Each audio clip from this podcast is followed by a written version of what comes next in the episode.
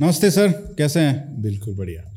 आ, बहुत बहुत धन्यवाद सर आने के लिए अपना समय देने के लिए। बहुत बहुत धन्यवाद बुलाने के लिए अपना समय देने के लिए। सर आ, हम बात कर रहे थे अभी जी। आ, कि किस तरीके से आपको इतना अच्छा रिसेप्शन मिल रहा है आपकी बुक आ, दिखा देता हूँ मैं द हिडन हिंदू। इस पे बात करूँगा लेकिन पहले आप पे बात करते हैं थोड़ी क्या आपकी लाइफ जर्नी जो रही है बहुत इंटरेस्टिंग है। जी।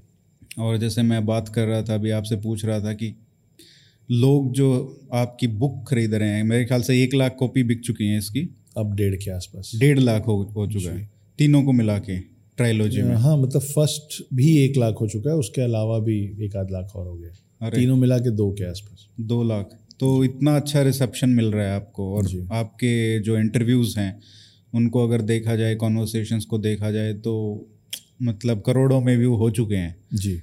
तो आप को क्या ये मतलब एक्सपेक्टेड था या ऐसे ही मतलब कुछ नहीं पता था कि क्या हो रहा है या आपको कैसा लग रहा है कि इतना इतने लोग सुन रहे हैं आपको इतने लोग अच्छे से आपकी बुक्स खरीद रहे हैं आपको पसंद कर रहे हैं?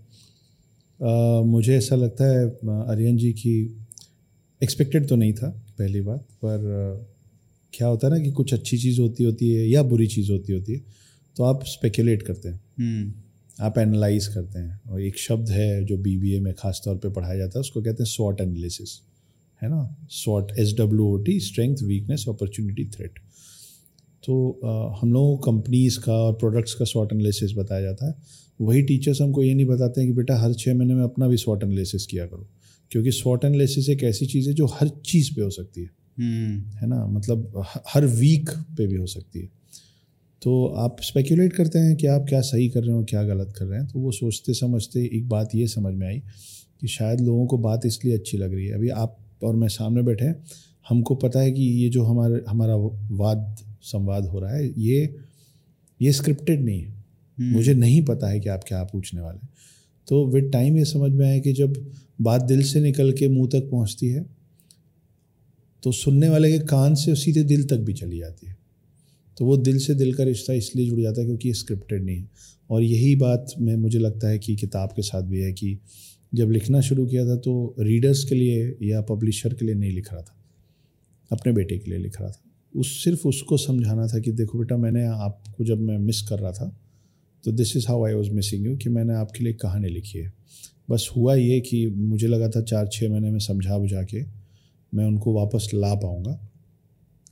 और मैं तब तक लिखता रहूँगा जब तक वो नहीं आएँगे। ताकि जब वो आए तो मैं उनको बता पाऊँ कि this is how I was missing you अब वो आए ही नहीं तो वो इस पे थोड़ा जाते हैं कि क्या ये क्या कहानी है? आप जो बात जिसका संदर्भ दे रहे हैं जी। उसकी बैक स्टोरी भी बताना पड़ेगा। हाँ तो बैक स्टोरी ये है कि मैं बहुत कम उम्र में मैंने और मेरी एक्स वाइफ ने लव मैरिज की थी और कितने साल के थे आप? मैं बाईस साल का था। तो बहुत रेयर है। हाँ रेयर है कम होता है पर हम लोग स्कूल में मिले थे और हम लोग का लव अफेयर था। और हम दोनों परिवारों की स्वेच्छा से ही हमने शादी की थी ऐसा भाग के और लड़ के नहीं। दोनों परिवार रेडी थे। बस क्योंकि सबको पता था कि ये ऑलरेडी चार पाँच साल से साथ हैं तो वो नहीं चाहते थे कि अभी और बहुत लंबा समय खींचे। हम भी चाहते थे तो सबकी स्वेच्छा से हमने शादी कर ली कम उम्र में शादी कर ली। साढ़े आठ साल मेरी शादी चली साढ़े पाँच साल का उसके पहले अफेयर था। एक बहुत प्यारा बेटा हुआ उसका नाम आराध्य है। साढ़े छः साल की उम्र तक वो हमारे साथ था। उसके बाद मेरी पत्नी मुझको छोड़ गई। 2014 की बात है। 2014 की बात है। तब तक मैं रेस्टोरेंट चला रहा था। मैं अपने परिवार की तीसरी पीढ़ी हूँ रेस्टोरेंट इंडस्ट्री में। तो चार पाँच रेस्टोरेंट्स थे काम धाम स्टाफ घर पैसा, गाड़ी, घोड़ा, जो जो एक सामाजिक तौर पे जो आप कहते हैं ना कि ये मापदंड है एक सफल इंसान का तो वो उस सफलता के पैमाने में मैं बिल्कुल खरा बैठा हुआ था उस समय। कि ऐसी कोई चीज़ नहीं थी जो मेरे पास नहीं थी। वो मान सम्मान हो, वो सोशल सर्कल हो, वो पैसे हो, वो रुतबा हो, वो गाड़ी हो स्टाफ हो, वो अपना बहुत बड़ा घर हो, वो एक भरा पूरा खुशहाल परिवार हो, वो सब था। घर में कुत्ता भी था। तो Raymond the complete man type की लाइफ चल रही थी। एक चीज़ जो नहीं थी वो वो एक चीज़ जो मेरे पास नहीं थी वो था वक्त। क्योंकि बहुत कम उम्र में चार पाँच रेस्टोरेंट संभालने वाला काम आसान नहीं है।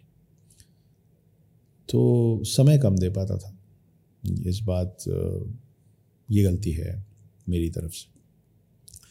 हर किसी को कुछ अपेक्षाएँ होती हैं, कुछ उनकी ज़रूरतें होती हैं और अलग अलग वक्त में हर इंसान की ज़रूरतें बदलती होती हैं। जब आप ज़्यादा यंग होते हैं तो आपकी ज़रूरत होती है घूमना, पार्टीज़ में जाना, ड्रिंक करना, डिस्कोथेक्स में जाना, डांस करना, हिल स्टेशंस में जाना, बाइक पे। फिर जैसे जैसे समय बदलता है और आप थोड़े मच्योर होते हैं, बड़े होते हैं। मतलब मैं ये नहीं कह रहा हूँ कि वो लोग इम मच्योर होते हैं, लेकिन आप हर दिन अपने जीवन में मच्योर होते चले जाते हैं। वो एक वो फ्रेज है ना I am too old for this shit हाँ यस तो जब आप थोड़े और बड़े होते हैं ना तो फिर आपको आत्मीय लगाव की ज़रूरत पड़ती है अपने साथ वालों से कि बैठो साथ में समय बिताते हैं सनसेट देखते हैं बात करते हैं। वो वाला समय मैं मेरे पास नहीं था। खुद के लिए भी नहीं था और किसी को आप किसी को वही दे सकते हैं ना जो आपके पास खुद के लिए हो। मेरे पास खुद के लिए उतना वक्त नहीं बचा था क्योंकि मैं बहुत ज़्यादा ऑब्सेस्ड हो गया था और रेस्टोरेंट्स खोलने में और पैसा कमाने में और नाम करने में। मैं एक रेस पे लगा हुआ था। और बिज़नेस भी इस तरीके का ही है। बिज़नेस बिज़नेस बिल्कुल उस तरीके का है। बहुत सारे लोगों को रेस्टोरेंट लाइन बड़ा फैसिनेटिंग लगता है बाहर से कि वाह भाई क्या लाइफ है। और आप अनगिनत लोगों से मिलेंगे जो कुछ भी करते होते हैं ना उनके दो तीन सपने होते हैं। हम्म। एक सपना होता है उनको बार एंड डिस्कोथेक खोलना है। एक सपना होता है एक दिन मेरा एक रेस्टोरेंट होगा या रिजॉर्ट होटल होगा। In the same industry. और बहुत सारे आपको मिलेंगे जो किसी भी तरीके से फ़िल्म इंडस्ट्री से जुड़ना चाहते हैं। ज़्यादा पैसे वाले बोलते हैं कि एक दिन एक फ़िल्म प्रोड्यूस ज़रूर कर दूँगा। है ना? कोई ठीक ठाक दिखता है तो बोलता है कि या तो एक भले एक छोटा सा रोल लेकिन एक बार तो मैं स्क्रीन पे दिखूँगा। ये कुछ बड़े नॉर्मल से फैसिनेशंस और चाहते हैं। हाँ बकेट लिस्ट है। उसमें बहुत सारे लोगों का बकेट लिस्ट है कि एक दिन मेरा एक होटल रेस्टोरेंट होगा। होटल रेस्टोरेंट चलाने वालों की बहुत सारी तकलीफ़ें हैं साहब। बहुत बहुत सारी दिक्कतें झेलते हैं स्टाफ से लेके और कस्टमर अलग अलग तरीके से आते हैं, ये सब तो हर बिज़नेस की प्रॉब्लम है, लेकिन हमारी पर्सनल प्रॉब्लम ये हो जाती है कि जब आप अपने परिवार को लेके ननिहाल जाते हैं, बच्चों को गर्मी की छुट्टी में घुमाने लेके जाते हैं, उस समय हम अपने परिवार को नहीं ले जा पाते। क्योंकि आप किसी भी शहर में जहाँ जाते हैं आप, आप इंदौर में भी बहुतों के मामा रहते हैं ना बहुतों की मौसी रहती हैं बहुतों की नानी रहती हैं। तो गर्मी की छुट्टी में जब दूसरे शहरों से लोग इंदौर आते हैं वो रेस्टोरेंट ओनर्स का पीक समय होता है बिज़नेस का। तो उस लिहाज से हमारे पीछे जो हमारे परिवार के लोग हैं उनमें बड़ी खलिश हो जाती है उनमें बहुत बहुत बड़ा एक वैक्यूम क्रिएट हो जाता है कि हम जब जो सब करते हैं वो हम नहीं कर पाते।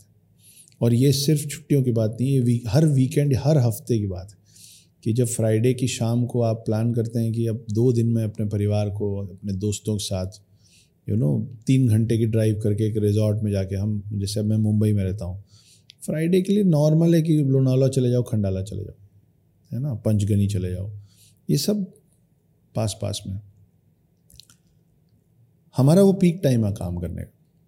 फ्राइडे इवनिंग से जो भीड़ शुरू होती है, वो संडे रात को दो बजे, तीन बजे तक चलती रहती है। उस समय हमारे साथ वो सपने देखने वाले जो लोग होते हैं ना, कि हमारी लाइफ ऐसी होगी, उनकी लाइफ ऐसी नहीं रहती। आप तो व्यस्त रहते हैं क्योंकि आप तो काम कर रहे हैं। वो जो पीछे बैठ के वेट कर रहा है ना आपके आने का, जो यूजुअली पत्नियाँ होती हैं, बच्चे थोड़े बड़े होते हैं तो बच्चे होते हैं, ये मैं दोनों पर्सपेक्टिव से आपको बता रहा हूँ। मैं एज एन ओनर भी बता रहा हूँ और मैं उसके पहले बेटा भी रह चुका क्योंकि मैं अपनी फैमिली का थर्ड जनरेशन हूँ। तो मैंने अपने पिता को भी वैसे ही देखा कि हम दो दो बजे रात तक वेट करते थे कि डैड आएँगे तो खाना खाएँगे। फिर माँ डांटती थी कि दो बजे तुम लोगों का डिसिप्लिन ख़राब हो रहा है, खाना खाओ, सोने जाओ। तो हमको खिला दिया जाता था नौ बजे, दस बजे हम सो जाते थे, लेकिन वो नाइन टू फाइव जॉब वाले जो पिता होते हैं हालाँकि बच्चों को हमेशा ही शिकायत रहती है। वो नाइन टू फाइव वाले पिता से भी बच्चों को शिकायत रहती है कि आपने जीवन में किया क्या? हाँ? हाँ ठीक है। अब उस पिता को लग रहा है कि मैं रोज़ तुम लोग के साथ बैठ के शाम को खाना खाता हूँ यार। इतना समय देता हूँ। उनकी शिकायत ये कि समय तो देते थे पैसा कहाँ है? वैल्यू मतलब take in for granted basically जो भी हमको मिलता है हम उसको सोचते उसके अलावा चाहिए। तो वो ऑफ़िस गोइंग पिता के बच्चों की दिक्कत ये है कि बहुत सारा पैसा नहीं है, हम, अब हम बिज़नेस करना चाहते हैं, आप चाहते हो कि हम भी आपके जैसे खट खट के मर जाएँ। उस पिता का भी मुँह नीचे हो जाता है कि यार the best thing that I could have given you was my time हम आते हैं एक बिज़नेस फैमिली से, जिनके पिता बहुत पैसा कमाए जब हम पीछे पलट के देखते हैं तो हमको लगता है कि हमको थोड़ा और वक्त चाहिए था। मेरे पिता मेरे बेस्ट फ्रेंड हैं, आज भी हम लोग का बहुत ही प्यारा रिश्ता है एक दूसरे से। लगभग रोज़ बात होती है, मैं चालीस साल का उसके बावजूद भी।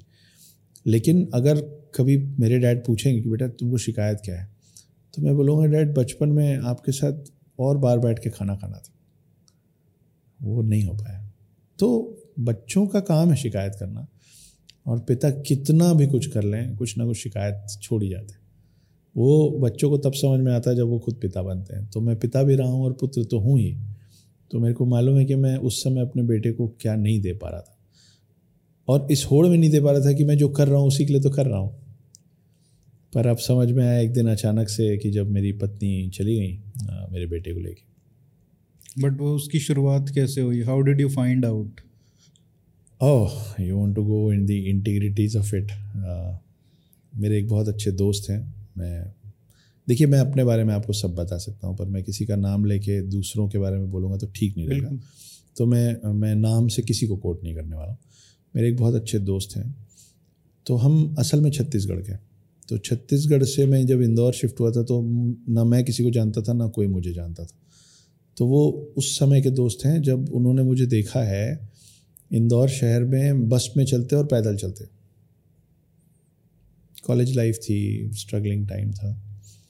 और वही शख्स मुझे बाद में मेरी पहली मोटरसाइकिल ख़रीदते देखा, मेरी पहली कार ख़रीदते देखा एक छोटे किराए के घर से बड़े किराए के घर में शिफ्ट होते देखा, फिर उस बड़े किराए के घर से एक छोटे खरीदे हुए घर पे शिफ्ट होते देखा और फाइनली 2010 2000 सॉरी 2011 में मैंने एक अपने घर का इनाग्रेशन किया जो बहुत ही बड़ा घर था। मतलब वो मैंशन था। इंदौर के हिसाब से ह्यूज जब वो उसके इनाग्रेशन में आया तो उसने मेरा एक पूरा सफ़र, एक आर्क देखा था। कि ये कहाँ से शुरू हुआ था और कहाँ पहुँचा तब तक पाँच रेस्टोरेंट्स नौकर, चाकर, मान, सम्मान सब करेक्ट हो गया था। तो पार्टी के बीच में वो मेरे को कोने में लेके गया और वो उसके आँख से आँसू निकला। वो अच्छा ड्रिंक विंक नहीं करता है वो, बहुत साफ़ सुथरा व्यक्ति है। तो वो जो रो रहा था वो वो शराब नहीं रो रही थी वो खुद रो रहा था, खुशी से। वो बोला, मैं तेरा सफ़र देखा हूँ, अक्की। मेरे दोस्त यार मुझे अक्की। मेरा बेटा भी मुझको अक्की बोलता था। मैं चाहूँगा कि जब मेरे से वापस मिले तो मुझको अक्की बोल के ही संबोधित करे। अक्की के पीछे आप लगता था हमेशा, अक्की आप ये कर दीजिए, अक्की आप वो कर दीजिए, पर मतलब उसके लिए पापा और डैडी का सिनोनिम अक्की था। तो वो मुझे कोने में दोस्त लेके गया, बोले, देख, सब बढ़िया चल रहा है भाई, थोड़ा सा आप घर पे भी ध्यान दे ले। तो वो पहला वो अलार्मिंग बेल था। मैं बोला मतलब? बोले, मैं मैं ज़्यादा नहीं बोलूँगा, पर कॉल डिटेल निकलवा, समझ में आ जाएगा। जब मैं, और उस उस समय तक मेरी शादी को साढ़े पाँच छः साल हो गया था। साढ़े पाँच साल हो गया पहली बार मैंने कॉल डिटेल निकलवाया और कॉल डिटेल में लगातार एक शख्स का नंबर दिखा। तब समझ में आया कि शायद और समय देना चाहिए था। फिर हमने एक दो बार हम दोनों साइड से हमने कोशिश की कि देखिए क्या होता है ना कि आप दो लोग हैं तो बड़ा आसान है कि अपने अपने रास्ते निकल जाओ। लेकिन आप दो लोगों ने मिलकर एक निर्णय लिया है एक एक जीवन को दुनिया में लाने का, आपका बेटा, आपका बच्चा। उसके बाद आसान नहीं होता अलग अलग रास्ते चले जाना। तो हम दोनों ने कोशिश की कि हम उसको सॉर्ट आउट करें और यू नो बाहरी व्यक्ति को बाहर किया जाए, फिर से नई शुरुआत की जाए। पर वो पुराने लोग गलत नहीं बोल के गए कि एक बार गांठ लग जाती तो लग जाती और अब तो आप देखिए ना कि कुछ चिपकाने के लिए अगर फेविक्विक का यूज़ करते हैं तो हाथ भी तो ख़राब हो जाता है ना। तो अब चिपकाने और सुधारने के चक्कर में कई बार ज़्यादा चीज़ें ख़राब हो जाती तो वो हुआ। फिर फाइनली मेरी वाइफ एक दिन उन्होंने डिसाइड किया और वो उनको मेरे एक, एक दोस्त से प्यार हो गया था। उस समय बड़ी नाराज़गी होती थी पर अब मैं उनसे नाराज़ नहीं हूँ। क्योंकि उल्टा और मैं कटाक्ष के तौर पे ये नहीं कह रहा हूँ Aryan ji I really mean it कि कभी मुलाकात होगी तो मैं उनको धन्यवाद दूँगा कि वो निर्णय जो मुझे लगा कि वो गलत ले रही हैं वो उनके लिए कितना सही है, वो उनका भगवान जाने। उनका वो निर्णय जो मुझे लगा कि गलत है, आने वाला समय, आने वाला वक्त मुझे मजबूर कर दिया है ये बोलने के लिए कि उनका वो गलत निर्णय मेरे लिए बहुत सही था। नहीं तो मैं रेस्टोरेंट चलाता रहता, परेशान होता रहता। मैं कभी सोचता भी नहीं बॉम्बे आके राइटर बन जाने का। तो कभी मुलाकात होगी तो मैं उस बात के लिए उनको धन्यवाद दूँगा कि जानबूझ के मेरा भला किया या गलती से किया, पर किया तो। तो वो जो होता है, अच्छे के लिए होता है, वो, उसका सबसे बड़ा एग्ज़ाम्पल मेरे लिए मेरी पत्नी है एक्स वाइफ और, वो कितनी अच्छी पत्नी थी और मैं कितना बुरा पति था इस पर तो वाद विवाद होता रहेगा। पर, जब तक वो मेरे साथ थी, वो एक अच्छी मदर थी। वो मेरे बेटे का बहुत अच्छा ख्याल रखती थी। किसी में भी सब अच्छा और किसी में भी सब बुरा नहीं होता है। आसान होता है कि एक ही की गलती है।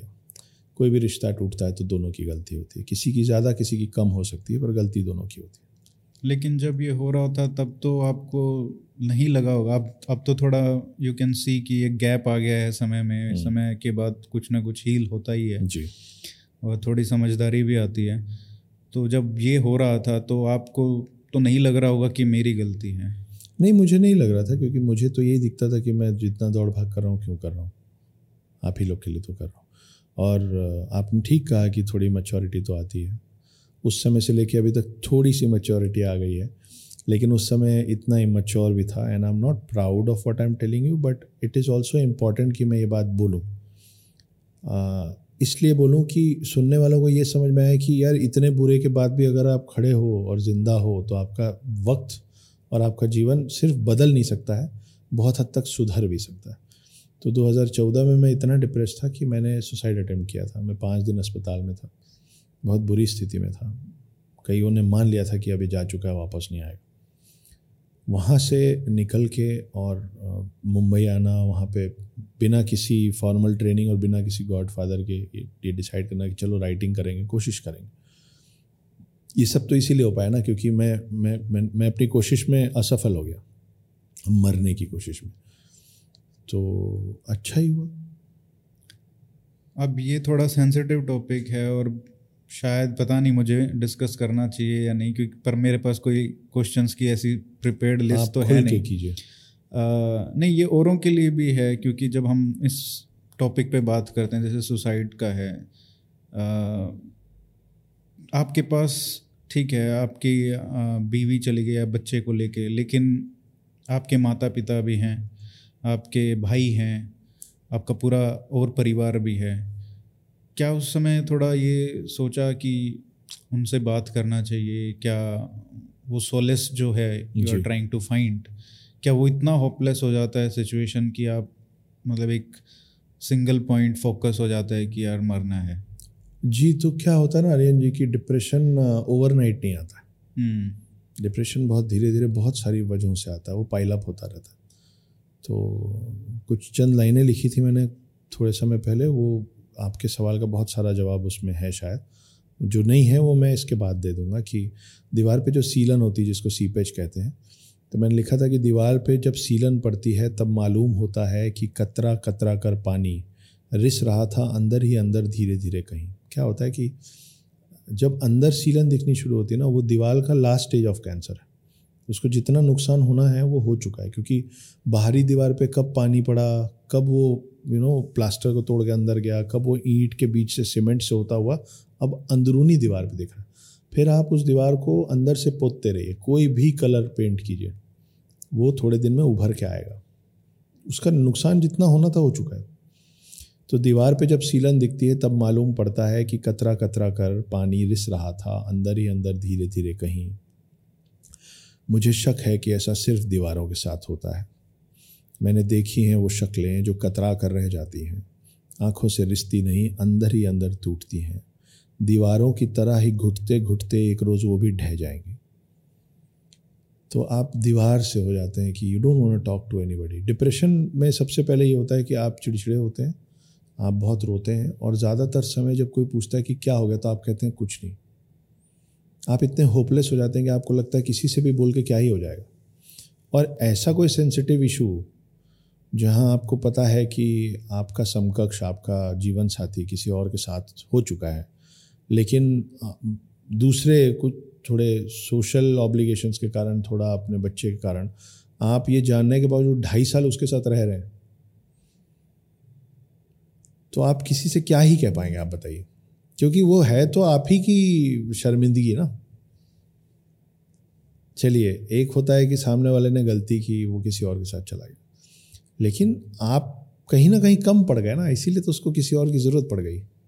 तो ये है तो आप ही की शर्मिंदगी बट ज़रूरी नहीं है ना कि वो कमी की वजह से ही हो नहीं मेरे मतलब मैंने जैसे कहा कि वो एक चॉइस है। हाँ चॉइस है। आ, आप आपका फेवरेट फ़ूड क्या है रियन जी? उल्टा क्वेश्चन फेवरेट फ़ूड दाल चूरमा हमारे हरियाणा में बहुत है। दाल चूरमा आपका फेवरेट है। हाँ। आप सोचिए कि मैं आपको आपकी खपत एक थाली की है। मैं कुछ और दाल चूरमा साइड रख दीजिए। मैं आपको एक थाली की खपत वाले इंसान को दो थाली खाना खिला दूँ। ठीक है? और उसके बाद मैं बोलूँ दाल चूरमा खाओ। आपको कितना भी पसंद होगा आप उस समय देखना भी नहीं चाहेंगे। आप बोले सब जो खाए हो बाहर आ जाए भाई इतना भर गया ये सोच के कि इसको खाना पड़ेगा निकल जाएगा। करेक्ट है? ऐसे ही होता है। बिल्कुल। ये शरीर का एक भाग है जिसकी हम बात कर रहे हैं। शरीर का हर भाग दिमाग दिल सब ऐसे ही काम करता है। कि जब जी भरा रहता है ना तो सबसे अच्छी चीज़ भी अच्छी नहीं लगती और बहुत बुरी चीज़ भी बहुत अच्छी लगती है। हम्म। जब भूख लगी होती है तो वो कहीं ना कहीं सामने वाले की कमी रही होगी। कि उसके साथी को भूख लगी हुई थी। भूख की परिभाषा बहुत विस्तृत हो सकती है है ना? वो किसी भी मायने में इमोशनल हो सकता है फ़िज़िकल हो सकता है मेंटल हो सकता है। आप सोचिए अगर आपको अब इतनी गर्मी है आपको हो सकता है आदत हो ठंडा पानी पीने की मगर आपको बहुत ज़्यादा प्यास लगी होगी ना तो आप ये नहीं देखेंगे कि पानी ठंडा है कि गर्म। आपको उस समय सिर्फ़ पानी चाहिए किसी भी रूप में। आप बस पी जाएँगे। तो ऐसे ही था। मेरे पास वक्त की कमी थी। आ, उनके पास इमोशंस एक एक्सेस में थे। दोनों को एक दूसरे के इमोशंस के साथ मिल गया। मैं थोड़ा पीछे छूट गया। और आपको ये एहसास भी कराया गया कि कमी आप में थी? हाँ हर तरीके से सामाजिक तौर पर। हाँ तो सामाजिक तौर पे एक कमाल का वाक़ हुआ था। कि ये सब होने के बाद जब मैं मुंबई आ रहा था तो मैंने अपने एक करीबी दोस्त को ये बताया। इत्तेफाक से उसका अभी नाम अक्षत है। तो मैंने उस वो करीबी था तो उस, सिर्फ़ उसको मैंने बताया कि भाई मैं इंदौर छोड़ के जा रहा हूँ मेरे को यहाँ तकलीफ़ हो रही है। और मैं बॉम्बे जा रहा हूँ राइटर बनने। अब मेरे पास कोई formal training of writing screenplay या राइटिंग अ बुक तो है नहीं। हालाँकि आज की डेट में ये जो ट्रिलीजी है द हिडन हिंदू जिसको महेंद्र सिंह धोनी साहब ने उसके राइट्स खरीदे हैं तीन पार्ट में उसमें फ़िल्म बन रही है। उसके अलावा भी मेरे पास सात फ़िल्में और हैं नॉन प्रोडक्शन हाउसेस के साथ। पर उस समय मैं कोई नहीं था क्योंकि मैंने कभी कुछ लिखा ही नहीं था। तो मैंने उससे कहा कि मैं बॉम्बे जा रहा हूँ राइटर बनने। एक किटी पार्टी चल रही थी। उसमें कुछ सत्ताईस कपल्स थे। और वहाँ उस पार्टी में किसी एक कोने से ज़ोर से चीख के और आपको ये सब लोग जानते थे? सब के सब। आप उसी किटी पार्टी में अपनी वाइफ एक्स वाइफ के साथ जाते थे? जी जी जी, मैं उसका हिस्सा रह चुका था। मेरे रेस्टोरेंट वो सब मुझे जानते थे। मतलब वो सत्ताईस के सत्ताईस कपल्स मुझको जानते थे। तो एक कोने से एक बंदे ने दूसरे कोने पे दूसरे बंदे से, ज़ोर से ड्रिंक विंक के बाद ना लोग ऊँची आवाज़ में बात करते हैं। बहुत नॉर्मल बात। तो उसने पूछा कि अरे, अपने बीच में वो अक्षत गुप्ता था, वो सुसाइड वसाइड किया था, मर खप गया, बच गया। तो दूसरे कोने से एक ने जवाब दिया कि नहीं नहीं, वो ठीक है, बच गया है, वो अब बॉम्बे में, बॉम्बे गया है राइटर बनने। तो तीसरे कोने से एक व्यक्ति ने मेरा मखौल उड़ाने की कोशिश है या शायद बाकी सब लोगों के बीच में एक बहुत ही बहुत ही उम्दा, बहुत ही इंटरेस्टिंग जोक क्रैक करने के इंटेंशन से एक बात कही। उसने तीसरे कोने से कहा, उस बंदे को जिसने बताया था कि अक्षत गुप्ता बॉम्बे गया है राइटर बने उसको कहा कि तूने गलत सुन लिया होगा, नलायक। वो अक्षत गुप्ता ने राइटर नहीं बोला होगा, अक्षत गुप्ता ने वेटर बोला होगा, क्योंकि वो यहाँ रेस्टोरेंट चलाता था, पैसे अब उसके पास बचे नहीं हैं। और उसकी काबिलियत इस ज़िंदगी में बॉम्बे जैसे शहर में जाके टेबल का जूठा साफ़ करना और टेबल साफ़ करने से ऊपर, जिसको औकात कहते हैं ना, हैसियत, इस बचे जीवन में उससे ऊपर वो नहीं उठ पाएगा। और पूरे पूरे सत्ताईस कपल इस कमाल के जोक पे हंसे थे। और विश्वास मानिए आपका ये इंटरव्यू उनमें से जो लोग देखेंगे, उन सबको याद होगा कि वो कौन कौन लोग थे उस पार्टी में। पर उनको ताज्जुब भी होगा कि ये बात मुझे पता है। ये बात जब मेरे पास पहुँची ना तो मुझे उस लड़के को भी थैंक यू बोलना है, जिसने वो, ये कमाल का जोक क्रैक किया था। क्योंकि वो जोक इतना हर्ट हुआ, आज भी इसी तरीके के लोगों के कारण, जिसमें मेरी एक्स वाइफ भी शामिल हैं। मेरा फेवरेट कोट है that the best revenge is massive success और मुझे इस बात से कोई परहेज़ नहीं है ये कहने में कि मैं बहुत आम इंसान हूँ जिसमें मोहब्बत और नफ़रत दोनों कूट कूट के भरी है। हम लोग ना हेटरेड वाला जो इमोशन है अरियन जी उसको बहुत ही नेगेटिव उसमें देखते हैं। विश्वास मानिए उससे ज़्यादा प्योर इमोशन और उससे ज़्यादा शक्तिशाली। हम्म, कुछ नहीं है। उससे ज़्यादा मोटिवेटिंग और उससे ज़्यादा प्योर इमोशन कोई और इमोशन है ही नहीं। आपकी प्यार में मिलावट हो सकती है आपकी नफ़रत में कभी मिलावट नहीं होती। अगर आपका सच में दिल दुख गया और आप नफ़रत में तो मैं हूँ नफ़रत में। मुझे है लोगों से गिला शिकवा और वो सबको होती है लोग बोलना नहीं चाहते हैं। और जायज़ भी है ना। क्यों नहीं होगी? क्यों? अब आप सोचिए कि मैं कैसे इस बात को जाने दूँ कि मैं मेरे माता पिता हम तीनों थाने के बाहर बैठे हैं क्योंकि हम पे बड़े केस भी लगे थे इसी के आसपास। किससे रिलेटेड थे वो? मैरिज से रिलेटेड अच्छा। घरेलू प्रताड़ना इसको फोर नाइन्टी एट ए बोलते हैं। बहुत ही ख़राब चीज़ है। भगवान ना करे कि दुश्मन के साथ भी ऐसा। डाउरी वाला है क्या सब लगा दिया था। साढ़े आठ साल की लव मैरिज के बाद आ, सब केसेस लग गए थे कि शराब पी के मारता पीटता था। जबकि मैं अपने माता पिता के साथ रहता था और आप मेरे पिता से मिलेंगे तो वो अपनी खुद की पत्नी से लेके मेरे बेटे तक से आप करके बात करते हैं। तो उन पे लाछन लग गए थे, मुझ पे लग गए थे। शादी करके मारपीट करता था। आए दिन, नहीं, शराब पी के मारपीट करता था, दहेज मांगते थे। जितनी चीज़ें लग सकती थी, वो सब लग गई थी। मतलब अगर बेटा नहीं होता तो पन्नों पे मैं नपुंसक भी हो जाता। क्योंकि एक केस बढ़ता है। है ना? तो ये सब केसेस पे जब पहली बार थाने में बुलाया गया, मैं बस सोसाइट से उठा था। तो हम थाने के बाहर बैठे हुए थे। मैं, मेरे माता पिता छोटा भाई उस समय फॉरेन में था। कमर्शियल पायलट था, वो लौटा नहीं था तब तक। हम तीनों मायू माता पिता मायूस इसलिए कि हमारा बड़ा बेटा है, अभी रिकवर कर रहा है सुसाइड से। सुसाइड करने गया मतलब डिप्रेस था, हमको समझ नहीं आया। हम तीनों बैठे हुए थे, वहाँ पे कुछ लोग आके खड़े होते हैं। एकदम सट के खड़े होते हैं ऐसे गोला बना के। और आपस में क्या बात कर रहे हैं मालूम? वो बात ये कर रहे हैं कि बताओ कितना बड़ा फेलियर है ये लड़का, कि मरने गया और उसमें भी फेल हो गया। Try and try, but don't cry. और मैं वहाँ रो रहा हूँ बैठ के। कोफ्त में, तकलीफ़ में, कि थोड़ा तो रहम कर लो यार। साठ साल से ऊपर के मेरे माता पिता हैं। उनका बच्चा मरते मरते बचा है। वो थाने के बाहर गर्मी में बैठे हुए हैं। और आप यहाँ भी नहीं छोड़ रहे हो। तो उन्होंने कहा, try and try, but don't cry. हम बताते ना कैसे जाना है। एक बार कोशिश किए, फेल हो गए। हार मत मानो। और ये आपस में बात करके ना हाई फाई दे रहे हैं एक दूसरे को। ज़ोर ज़ोर से हंस रहे हैं। ये सब तरीके होते हैं सामने वाले का मनोबल तोड़ने का। तो आप उनको ये नहीं बोल सकते कि how dare you say that they will say कि अरे तुमसे थोड़ी ना बोल रहे हैं, हम आपस में बात कर रहे हैं यार। So you can't do anything you just have to listen and तो कैसे नहीं रहेगी नफरत? लेकिन मैं आपको सच कह रहा हूँ कि ये जितनी भी नफरत है वो it has serve me so well I have not harmed anybody मैंने अभी तक किसी का नुकसान नहीं किया। आगे का पता नहीं, पर अभी तक किसी का नुकसान नहीं किया। लेकिन ना ये ये बचता है कान में, बार बार बार बार बार बार। तो लगता है कि भाई, एक दिन तो अच्छा इनमें से कभी कोई ये नहीं बोलेगा कि यार, हमने उसको गलत सोचा या वाह यार, कमाल कर दिया। कोई नहीं बोलेगा। पर जब जब उनको याद आएगी ना मेरी, उनको लगेगा कि यार, इससे बिगाड़ नहीं करनी चाहिए मैं वहाँ जीत जाता हूँ अपने मन में। मेरे लिए उतना काफ़ी है कि मेरे माता पिता जो मेरे बगल में बैठ के रोए थे they are super proud of me और मेरे लिए ये काफ़ी है कि अब उन जैसे सभी लोगों को उनके आसपास वाले उन्हीं के पीठ पीछे बोल रहा हूँ कि क्या छोड़ के क्या पकड़ा।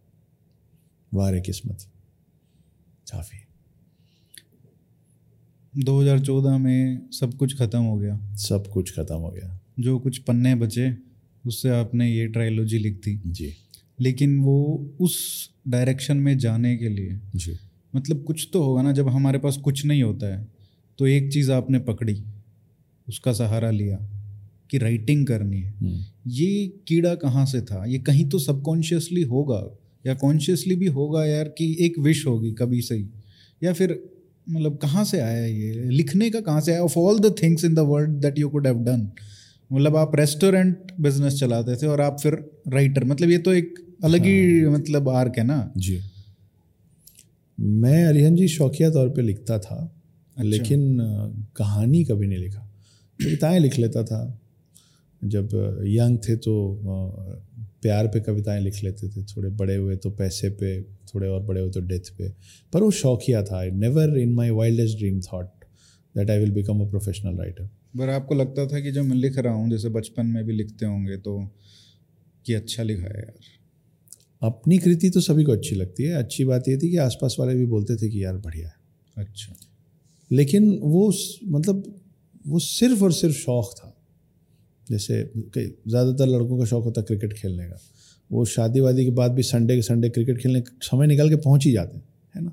मेरे लिए ये चीज़ वैसी ही थी कि अकेले बैठे हो एक लाइन आ गई दिमाग में तो उसको नोट करके छोड़ दिया। फिर किसी दिन उस लाइन को पढ़े तो लगा यार ये ठीक ठाक लाइन है। तो उसके नीचे चार लाइन जोड़ दी। जब लगा ऐसे कि कुछ बन गया तो अपने आसपास वालों को सुना दिया। उसमें चार लोगों ने बोल दिया कि अच्छा है। जैसे अभी रिसेंटली दो लाइनें लिखा गई थी कि आ, तेरी खुशबू ने मेरे जिस्म से करार कर लिया। जब पहली पहली बार यू नो प्यार परवान चढ़ता है and for the first time you take the relationship to the next level which is called making love which actually is sex तो उसके लिए कि तेरी खुशबू ने मेरे जिस्म से करार कर लिया। मेरी रूह ने एक और पड़ाव पार कर लिया। So it's the next level of love you know तो ये दो लाइन आ गई तो जब आ गई तो लिख लिया। तो वो मैं अभी तक कर रहा हूँ शौकिया तौर पे। जैसे अभी आपको वो सीलन सुनाया मैंने। ये सब ऐसे ही मेरे साथ जो घटित घटित हो चुका है या होता रहता है, उसके हिसाब से कुछ कुछ लाइनें आ जाती ये लिखना, बुक लिखना इसलिए शुरू हुआ, जैसा कि मैंने आपको बताया, जहाँ से आपने सवाल मेरी लाइफ में पीछे ले गए आप कि जब बेटे को ले गए ना ये लोग तो वो बहुत बड़ा सदमा था आज भी है क्योंकि मैं पिछले आठ साढ़े आठ साल से अपने बच्चे से मिला नहीं हूँ उससे नहीं मिले हैं आप? नहीं मैं आज भी और मैं उससे बात नहीं कर मुझे नहीं मालूम उसका फेवरेट फ़ूड क्या है उसका फेवरेट हीरो क्या है उसका फेवरेट कलर क्या है उसको कुछ नहीं पता मुझे। उसका बट ये क्या लीगल प्रोसेस में वो डिसाइड हुआ था कि नहीं लीगल प्रोसेस में डिसाइड नहीं हुआ था। क्या होता है ना कि हमारे जुडिडिक्शन जो है हमारे जुडिशरी जो है उसमें और हम ये हमारे जो जुडिडिक्शन की बात मतलब जुडिशरी की बात नहीं है हर जगह कुछ ना कुछ कमी होती है ना इसीलिए तो हम निरंतर उसको ठीक करते रहते हैं खुद में भी और सोसाइटी में भी। विजिटिंग राइट्स के उसमें कोई ऐसा क्लॉज नहीं है जिसमें आपको जो आपके बच्चे के साथ आधा घंटा, एक घंटा, दो घंटा, पाँच घंटा मिलेगा, उसमें वो वो दो घंटा, एक घंटा सिर्फ़ आपका होगा, ऐसा कोई क्लॉज नहीं तो वो सट के बैठ सकते हैं। तो इस तरीके की चीज़ें होती थी, जो दिखती थी साफ़ तौर पे कि अगर मैं अपने बेटे से कोई सवाल पूछता था तो वो इतने पास होते थे कि वो सुनते थे मेरा सवाल और उसको कहते थे कि ये जवाब दे दो। और वो जवाब जो होता था, वो इंटेंशनली हर्ट करने वाले जवाब होते थे। तो साढ़े छः साल का, सात साल का बच्चा जब उसको ये सिखाना होता है कि तहजीब क्या होती है, अदब क्या होता है मान सम्मान क्या होता है, रिस्पेक्ट क्या होता है, तब उसको मेरी वजह से ये समझाया जा रहा था कि इस तरीके से भी बड़ों से बात की जा सकती अब वो महीने में एक बार दो घंटे के लिए मिलने, मिलता था, उस चक्कर में बचे उनतीस दिन अलग अलग तरीके से उसको भरा जाता था कि तुम्हारे फादर ऐसे थे, वैसे थे, ये करते थे। जो भी बोलते होंगे, मेरे सामने तो बोला नहीं, लेकिन वो उसकी बातों में, उसके बिहेवियर में दिखता था। क्योंकि that was another level of insecurity कि अगर हम ये सब नहीं बोलेंगे उस बच्चे को तो he was very close to me ये मैं अभी तक उसका नाम यहाँ सिंदूर जैसे लेके घूम रहा हूँ। आज तक नहीं हटाया। और also all thanks to my present wife उन्होंने कभी कहा भी नहीं कि इसको हटा दो। समझती हैं कि ये मेरा बहुत इंटीग्रल पार्ट है। तो मैं तो इंतज़ार कर रहा हूँ अभी तक। तो जब इस इंतज़ार का सफ़र शुरू हुआ था ना आर्यन जी तो मुझे लगा था दो चार छः महीने में समझा बुझा के ठीक करके वापस ले आऊँगा। तो मैंने ये कहानी उनके लिए लिखनी शुरू की थी क्योंकि मेरा बेटा मार्वल का बहुत बड़ा फ़ैन है। तो उसको आयरन मैन, स्पाइडर मैन सब पता है। वो कौन कैसे बना से लेके उसकी अगली फ़िल्म का विलेन कौन होगा तक सब पता है। तो मुझे लगा उसको इतना कुछ पता है, लेकिन हमारे कल्चर के बारे में भी थोड़ा बहुत पता होना चाहिए। मुझे इस बात से कोई प्रॉब्लम नहीं है कि उसको पूरी दुनिया पता रहे या हर बच्चे को पता होना चाहिए। लेकिन वो हम लोग बचपन में स्कूल में बोलते थे ना कि आ, दूसरों की जय से पहले खुद को जय करें हमको मन की शक्ति देना मन विजयी करें। तो आप पूरी दुनिया जानने पहले आप कौन हैं खुद को तो जान लीजिए। तो उस संदर्भ में उस थॉट के साथ मैं ये किताब एक्चुअली किताब बन गई। सच कह रहा हूँ। I am not trying to be modest मैं एक कहानी लिखने निकला था कि दो चार छः महीने में जब मेरा बेटा लौटेगा तो मैं उसको बोलूँगा, मैं मैं आपको मिस कर रहा था तो मैं रोज़ जो आपको समय देना था, वो मैं इस कहानी को दे रहा था, ताकि जब आप आएँ तो आपको पता रहे that he was missing he was doing something वो आए ही नहीं तो वो चार छः महीने का सफ़र एक साल हुआ, फिर दो साल हुआ, फिर तीन साल हुआ, और छः साल हो गया। मैं छः साल तक लिखता रहा। और वो छः साल में लिख के जो तीन पार्ट में कहानी बनी, वो अब मेरे को इधर उधर लेके जा रही है, आपसे मिलवा रही है। तो जो होता है, अच्छे के लिए होता है, वो मेरी डेस्टिनी का हिस्सा है। विडंबना जो है, आयरनी जो है, पैथस जो है, वो ये है कि मैं ये कहानी, अब क्योंकि ये कहानी के राइट्स धोनी इंटरटेनमेंट ने, साक्षी धोनी, महेंद्र सिंह धोनी साहब की समकक्ष जो है, उन्होंने ले लिया है। अब इसलिए भी और जब तक उन्होंने नहीं लिया था, उस समय भी मेरा काम है as a story writer narrate करना। क्योंकि लोगों के पास इतना वक्त नहीं है, खास करके फ़िल्म इंडस्ट्री में, कि वो तीन किताब पढ़ के सोचें कि लेना है कि नहीं। उनको दो चार घंटे के अंदर पूरी कहानी सुननी होती है।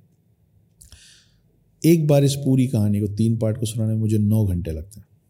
जब मुझे प्रॉपर वक्त दिया जाता है तो वो तीन घंटे तीन दिन, तीन तीन घंटे लेके नौ घंटे में एक बार ये पूरी कहानी सुना पाता हूँ। ये नौ घंटे की कहानी सुनाने का जो एक्सरसाइज है वो मैं अभी तक कम से कम पौने दो सौ बार कर चुका हूँ। और विडम्बना ये है कि मैं अभी तक अपने बच्चे को ये कहानी सुना नहीं पाया हूँ जिसके लिए मैंने ये लिखी है।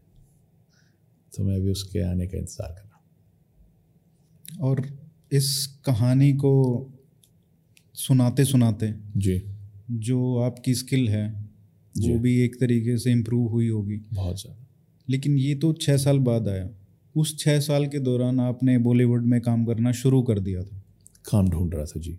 अच्छा तो ये क्या पहला प्रोजेक्ट है या इससे पहले भी आपने काम शुरू कर दिया? था आ, मैं जब मुंबई पहुँचा रियान जी तो ये एक कहानी लेके पहुँचा और मेरे माता पिता को मेरे आसपास वालों को बहुत ज़्यादा कॉन्फिडेंस था कि कमाल की कहानी। तो बहुत सारे लोग पूरे देश से बॉम्बे पहुँचते हैं ना तो उनके आसपास वाले इन अ गुड मतलब विद अ गुड इंटेंशन उनको ऐसा समझा दिया जाता है कि you are you are a hero material जब वो यहाँ इस समंदर में आते हैं ना तब उनको पता चलता है कि बहुत बड़ी बड़ी मछलियाँ हैं। बड़ी रंग बिरंगी मछलियाँ हैं बड़ी खूबसूरत मछलियाँ हैं and I am just one of them तो मेरी कहानी उस लिहाज से कुछ अलग नहीं है। मैं जब पहुँचा मेरे को लगा ये तो ऐसी कहानी लिखी है मैंने कि बस जाऊँगा और लोग बोलेंगे आइए। क्योंकि मे, मेरे परिवार में कोई बॉलीवुड में नहीं है।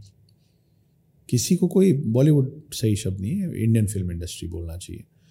तो हमारा दूर दूर तक इस इस लाइन से कोई सरोकार रहा नहीं। तो हमको जो समझ में आया हम वैसे करें पर जब यहाँ पहुँचा तो समझ में आया कि एक कहानी से काम चलेगा नहीं। साड़ी की दुकान देखी होगी आपने? लोगों को साड़ी खरीदते कपड़े खरीदते नॉट ओनली साड़ी शर्ट खरीदते। क्या होता है कि आप जाते हैं और वो आपको शर्ट्स दिखाते हैं उसमें से आप एक शर्ट जो आपको अच्छी लग गई उसको आप अलग रखते हैं। हम्म। आपको लेनी एक ही शर्ट है। आपको इस दस शर्ट में से एक शर्ट पसंद आ गई आप उसको साइड रखते हैं। आप वापस सेल्समैन को देखते हैं और बोलते हैं, और दिखाओ, और क्या है? ये नौ को हटाओ, नए दस बिछाओ। होता है ना? साड़ियों में भी ऐसी होता है कि लेडीज़ एक साड़ी साइड रखती हैं तो भैया और दिखाइए। ये पूरी, पूरे देश का उसूल है, हर मामले में। कि आप फ्रूट खरीदने जाते हैं, आपको खरीदना तो आम था, आपने आम खरीद लिया, आपने चीकू खरीद लिया। उसके बाद तीसरी, तीसरा फ्रूट जो आपको पहले से पता है, आपको नहीं लेना है। आप बोलेंगे, क्या प्राइस चल रहा है इसका? कितने में दिए? होता है ना? तो मुझे यहाँ आके समझ में आया कि फ़िल्म इंडस्ट्री कुछ अलग नहीं है। आप एक बहुत अच्छी कहानी सुनाएँगे, वो ध्यान से सुनेंगे। कमाल कहानी है, वाह, गजब। और क्या है? तो फिर जब समझ में आया कि और क्या है करना पड़ेगा तो ये कहानी को मैं धीरे धीरे पकाता रहा और दूसरी कहानियाँ तैयार करना शुरू किया। तो इस बुक के विजुअल राइट्स बिकने के पहले मेरी दो फ़िल्में साइन हो चुकी थी टी सीरीज़ के साथ। अच्छा कौन कौन सी अगर नाम बता सकते आ, वो कॉन्फिडेंशियलिटी क्लॉज के अंदर है अभी। तो अभी release वो हुई। release नहीं हुई, नहीं, अभी अच्छा। एक प्री प्रोडक्शन पे। एक्चुअली ये सब मेरा समय ठीक हुआ है 2019 में। अच्छा। और उसके बाद पूरे तो देश पे दूसरी शादी के बाद?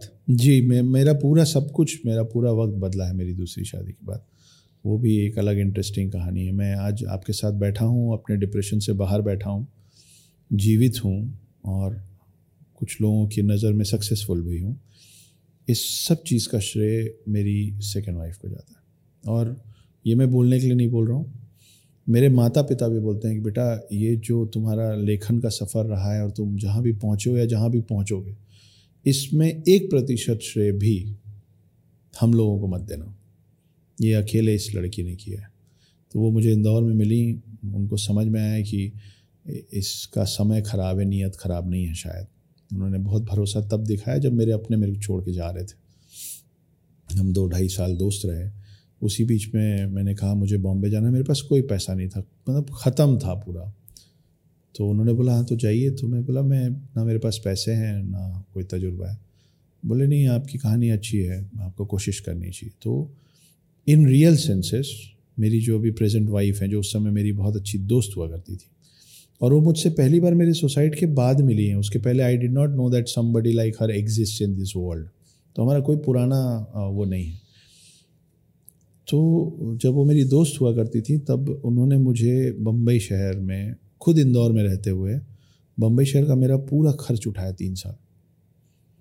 मेरा मेरे फ्लैट के रेंट और डिपॉजिट से लेके और मेरे खाने पीने का ख्याल रखने से लेके और मेरे ट्रांसपोर्ट और ट्रैवल का खर्च, मेरे कपड़े, मेरे जूते, मेरी दवाइयाँ, हर चीज़ वो अकेले संभालती थी। फिर हम लोगों ने बाद में डिसाइड किया कि हम शादी कर लेंगे। फिर जो डिवोर्स के सारे केसेस थे, साढ़े चार साल वो केस चले। अट्ठारह में 2018 में वो केसेस ख़त्म हुए। 2018 में हमने शादी की। और उसके बावजूद भी मतलब 2019 तक उन्होंने जेनविनली मुझे मतलब she is the man of my house तो आज भी जब अ, मुझे कोई अवार्ड मिलता है भगवान की दया से अब मिलने लग गया है अवार्ड मिलता है या कोई नया एग्रीमेंट होता है कोई चेक मिलता है कुछ भी अच्छा होता है जैसे अभी पेंगविन ने मुझे दो और बुक्स के लिए साइन किया है। हर वो एग्रीमेंट जब मैं घर पहुँचता हूँ और वो अगर वो बॉम्बे में मेरे पास होती हैं तो उनके हाथ में वो चेक वो अवार्ड या वो एग्रीमेंट दे के मैं उनका पाँव छूता हूँ। वो मुझसे साढ़े तीन साल छोटी हैं लेकिन उनका सोल एज जो है वो मुझसे बहुत बड़ा है। तो उनमें जितना पेशेंस है और वो बोलते हैं ना मरे पौधे को वापस ज़िंदा करने की ताकत उनमें है। सोल एज क्या है? सोल एज अरिहन जी ये मेरी अपनी थ्योरी है। मुझे ऐसा लगता है कि मेरे पिता की जो सोल एज है वो मुझसे कम है और मेरे छोटे भाई की जो सोल एज है वो मुझसे ज़्यादा है। आप कई बार ऐसा आपको लगता होगा ना कि कोई बहुत छोटा बच्चा बहुत समझदारी की बात कर रहा है या उसके चेहरे पे बड़ा बड़ा कामनेस है, वो नटखट तो है लेकिन फिर भी काम है। अपनी उम्र के हिसाब से थोड़ा मच्योर लगता है, होता है ना?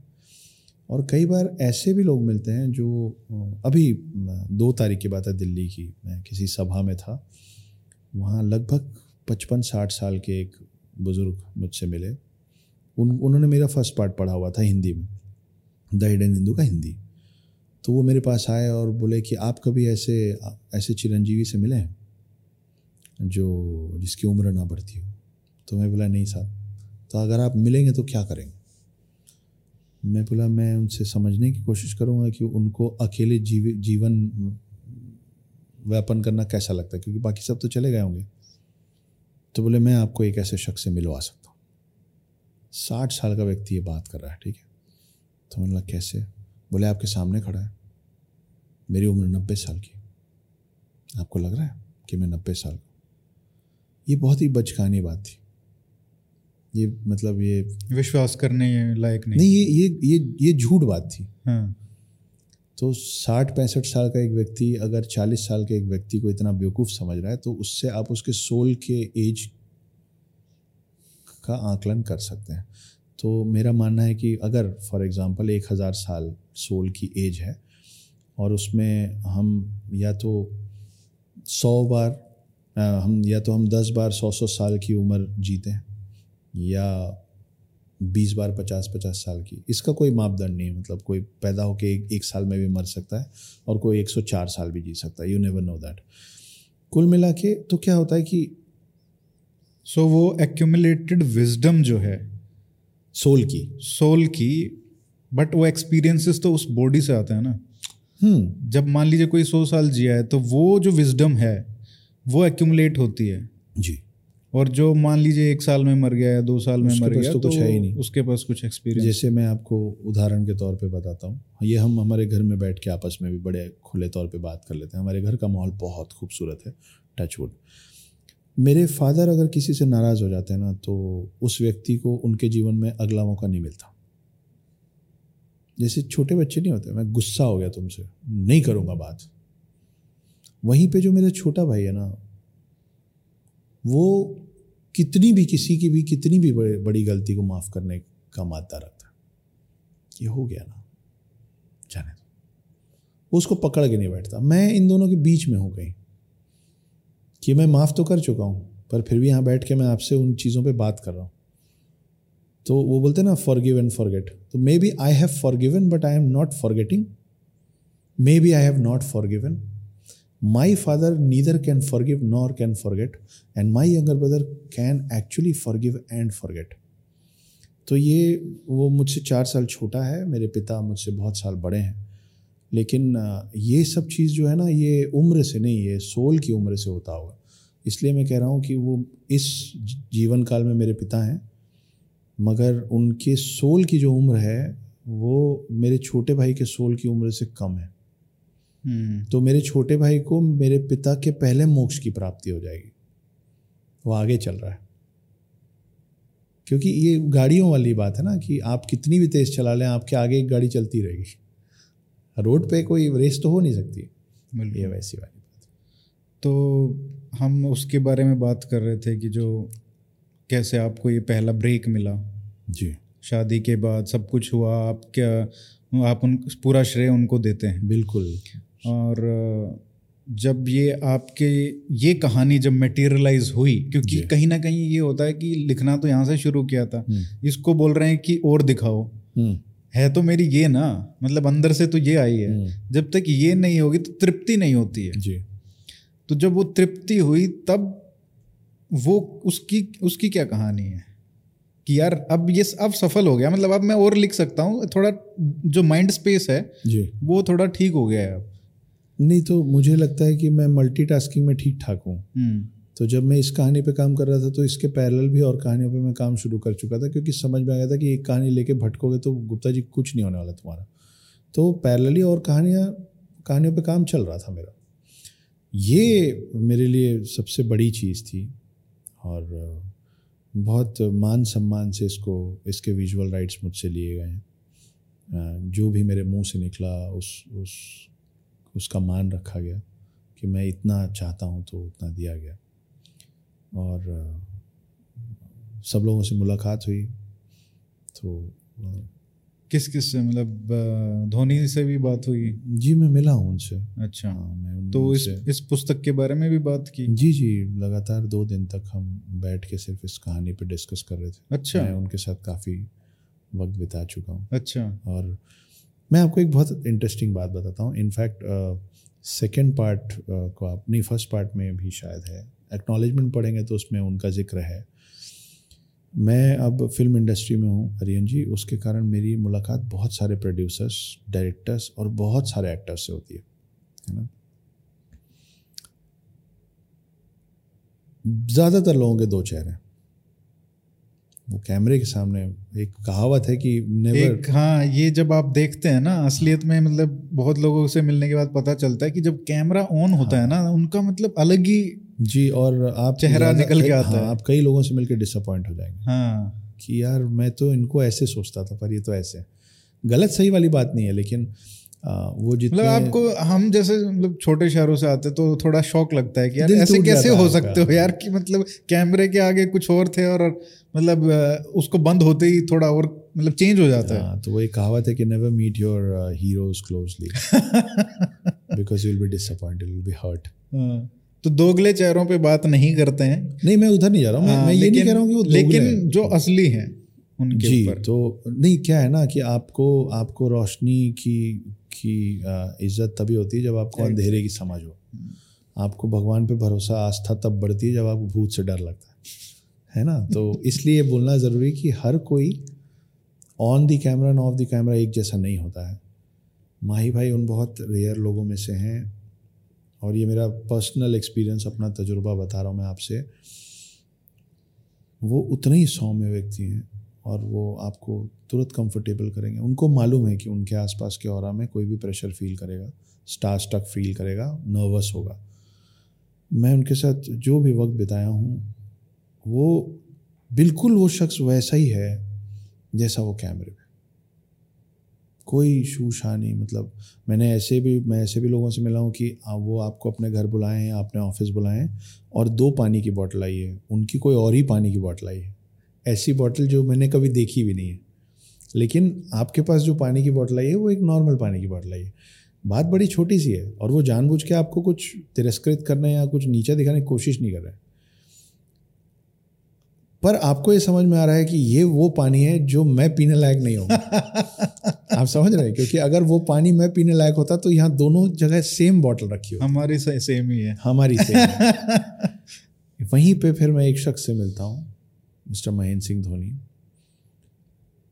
जो चाय आई, जो सब पिए, उनका जो स्टाफ जो चाय पिया, मैं भी उनके लिए काम, उनको सर्विस प्रोवाइड करने गया था। मैं जो चाय पिया, उनकी टीम ने जो चाय पी, वो वही चाय पिए। बाहर से समोसे आए थे। होता है ना कि यार, थोड़ी ना बाहर का समोसा खाएगा बंदा। आराम से बैठ के वो हमारे साथ वही समोसा खाए। ये चटनी और दो। एक दिन बाहर से कुछ पुलाव वगैरह आया। जो सबके लिए आया, उन्होंने वही खाया। साथ बैठ के कई ऐसे भी होते हैं कि आप लोग खाइए, हम आते हैं। तो वो अंदर जाएँगे, अलग से कुछ खाएँगे। आपको ऐसा, अगर आप इस दुनिया से बाहर के इंसान हैं और आपको पता नहीं है कि महेंद्र सिंह धोनी कौन है और वो आपके सामने बैठे होंगे ना तो आपको उनके चले जाने तक पता नहीं चलेगा कि ये आम आदमी नहीं है। आपको लगेगा, ये तो is just a man just a normal ये सादगी और ये बोलते हैं ना कि ज़मीन से जुड़ा हुआ डाउन टू अर्थ मैंने देखा है उनको वैसे और मैं बहुत कृतज्ञ हूँ और जीवन भर इस बात का आभारी रहूँगा कि इतने सारे लोगों में ये कहानी उनके हाथ में। तो उनको उन्होंने जब पढ़ी होगी आपकी बात हुई होगी डिस्कशन हुआ होगा आपको क्या लगा? मतलब उनकी रीडिंग और उनका मतलब उन, उनको क्यों पसंद आई है नहीं वो फाइनल तो हो चुका था। अच्छा। पसंद और नापसंद उनकी इस मामले में है नहीं। अच्छा। इसलिए नहीं है क्योंकि वो जो कंपनी है धोनी एंटरटेनमेंट वो साक्षी धोनी जी की है। तो उन्होंने मेरे साथ जूम कॉल पे कहानी सुनी थी। उसके पहले उनकी टीम ने सुनी थी। उन्होंने फाइनल कर लिया था। ऐसा नहीं कि वो माही जी ने सुना और उसके बाद उन्होंने बोला कि ठीक है करते हैं। नहीं नहीं वो, हो चुका था। बिल्कुल। पर उनको ये बताना था कि देखो साहब आप आप घर पे एक पौधा भी खरीद के लाते हैं तो आप पूरे घर वालों को दिखाते हैं ना कि मैंने ये खरीदा है। तो बस वो चल रहा था। तो उन्होंने सुना, उन्होंने उनके कुछ थोड़े बहुत सवाल थे जो कि जेनुइन सवाल थे, क्योंकि वो सेकेंड पार्ट तक मैंने सुनाया था थर्ड पार्ट सुनाना बचा था। तो वो जो जो सवाल थे, उसके थैंकफुली वो सब के जवाब थर्ड पार्ट में अगले दिन आने वाले थे। तो मैंने बोला, सर, ये सब जवाब है। तो बोले, ठीक है। फिर बहुत शार्प हैं। मैंने बहुत सारे ऐसे नरेशन किए कि लोग सोचते हैं कि अभी जब इसका नरेशन होगा तो ये सवाल पूछेंगे कि यहाँ तुम चुक गए गुरु। लेकिन जब मेरा नरेशन ख़त्म होता है तो वो ऐसे हो जाते हैं यार वो एक पॉइंट था सोचे थे लेकिन तुमने आगे बोला तो आगे का पॉइंट याद आ गया तो पीछे का भूल गए। Is a very sharp man उन्होंने कहीं नोट नहीं किया था। खट खट खट खट बुलेट पॉइंट्स आठ नौ फेंके थे मेरे ऊपर। बिना पॉइंट नोट किए कहीं नोट किए जबकि तीन चार घंटे के नरेशन के बाद। बोले वहाँ आपने ये बोला था तो ये कैसे हो गया? तो ये वहाँ था तो वो वहाँ कैसे पहुँच गया? ये यहाँ पे गड़बड़ हुआ है।